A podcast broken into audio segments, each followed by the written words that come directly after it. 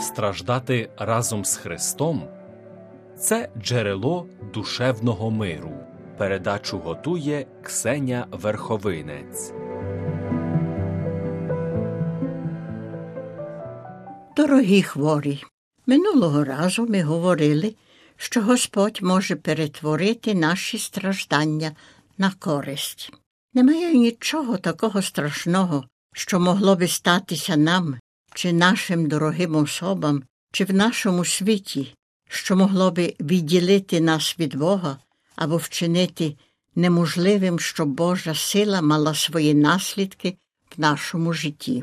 Людина, яка страждає, часто почувається як вигнанець, як той, кого люди уникають і навіть звинувачують. В той час, коли людина потребує приязні, утішаючого слова, теплої присутності іншої людини, часто стається так, що саме тоді все це видається найдальшим. Ніхто вже не приходить мене відвідувати. Мої приятелі зовсім забули про мене. Коли приходять до мене, то мені здається нервовими. Я майже тішуся, коли вони відходять. Чи вони мене бояться? Вони так говорять, немов би мене оскаржували за мої страждання.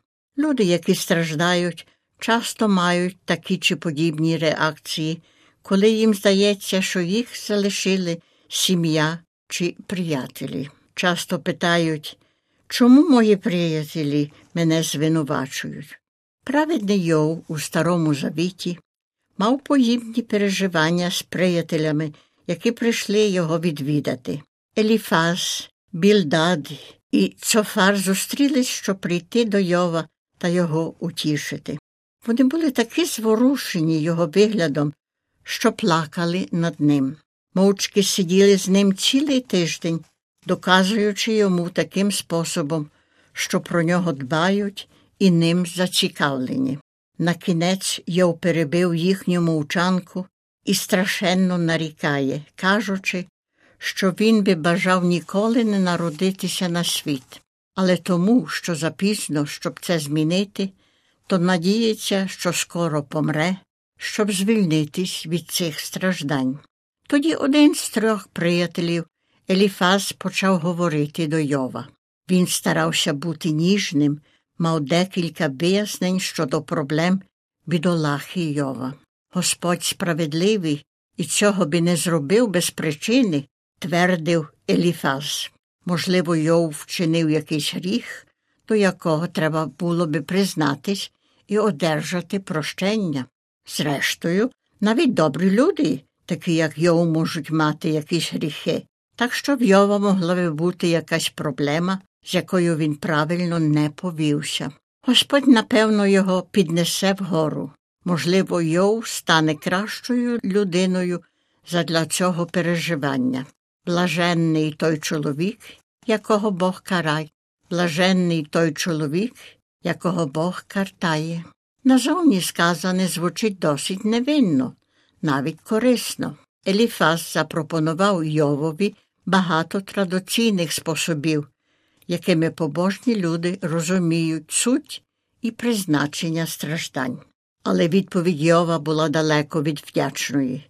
Він не подякував Еліфазові та іншим, що прийшли до нього. Він не сказав їм, що їхні слова йому допомогли. Навпаки, він розсердився та нарікав, що вони не були добрими утішителями. Вони його розчарували. Вони радше його засудили, а не допомогли. Послухайте, що відповідає їм Йов. Нещасний має право на милосердя друга, навіть коли він утратив страх перед всемогутнім. Мої брати, немов потік, зо мною віроломні, мов ложе ручаїв бистро текучих. Під час посухи вони зникають, від спеку швидко висихають. Усе це бачило моє око, вухо моє це чуло і розуміло. Що ви знаєте, я також знаю. Нічим я від вас не гірший. Щось сталося не так.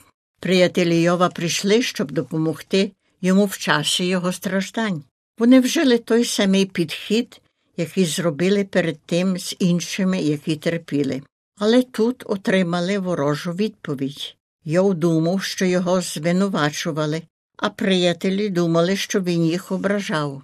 Чому люди, які страждають, так часто вважають себе покинутими і обвинуваченими?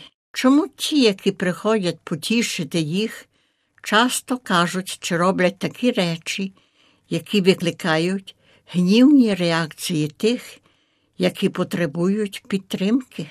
Ці питання будемо розглядати в наступній передачі.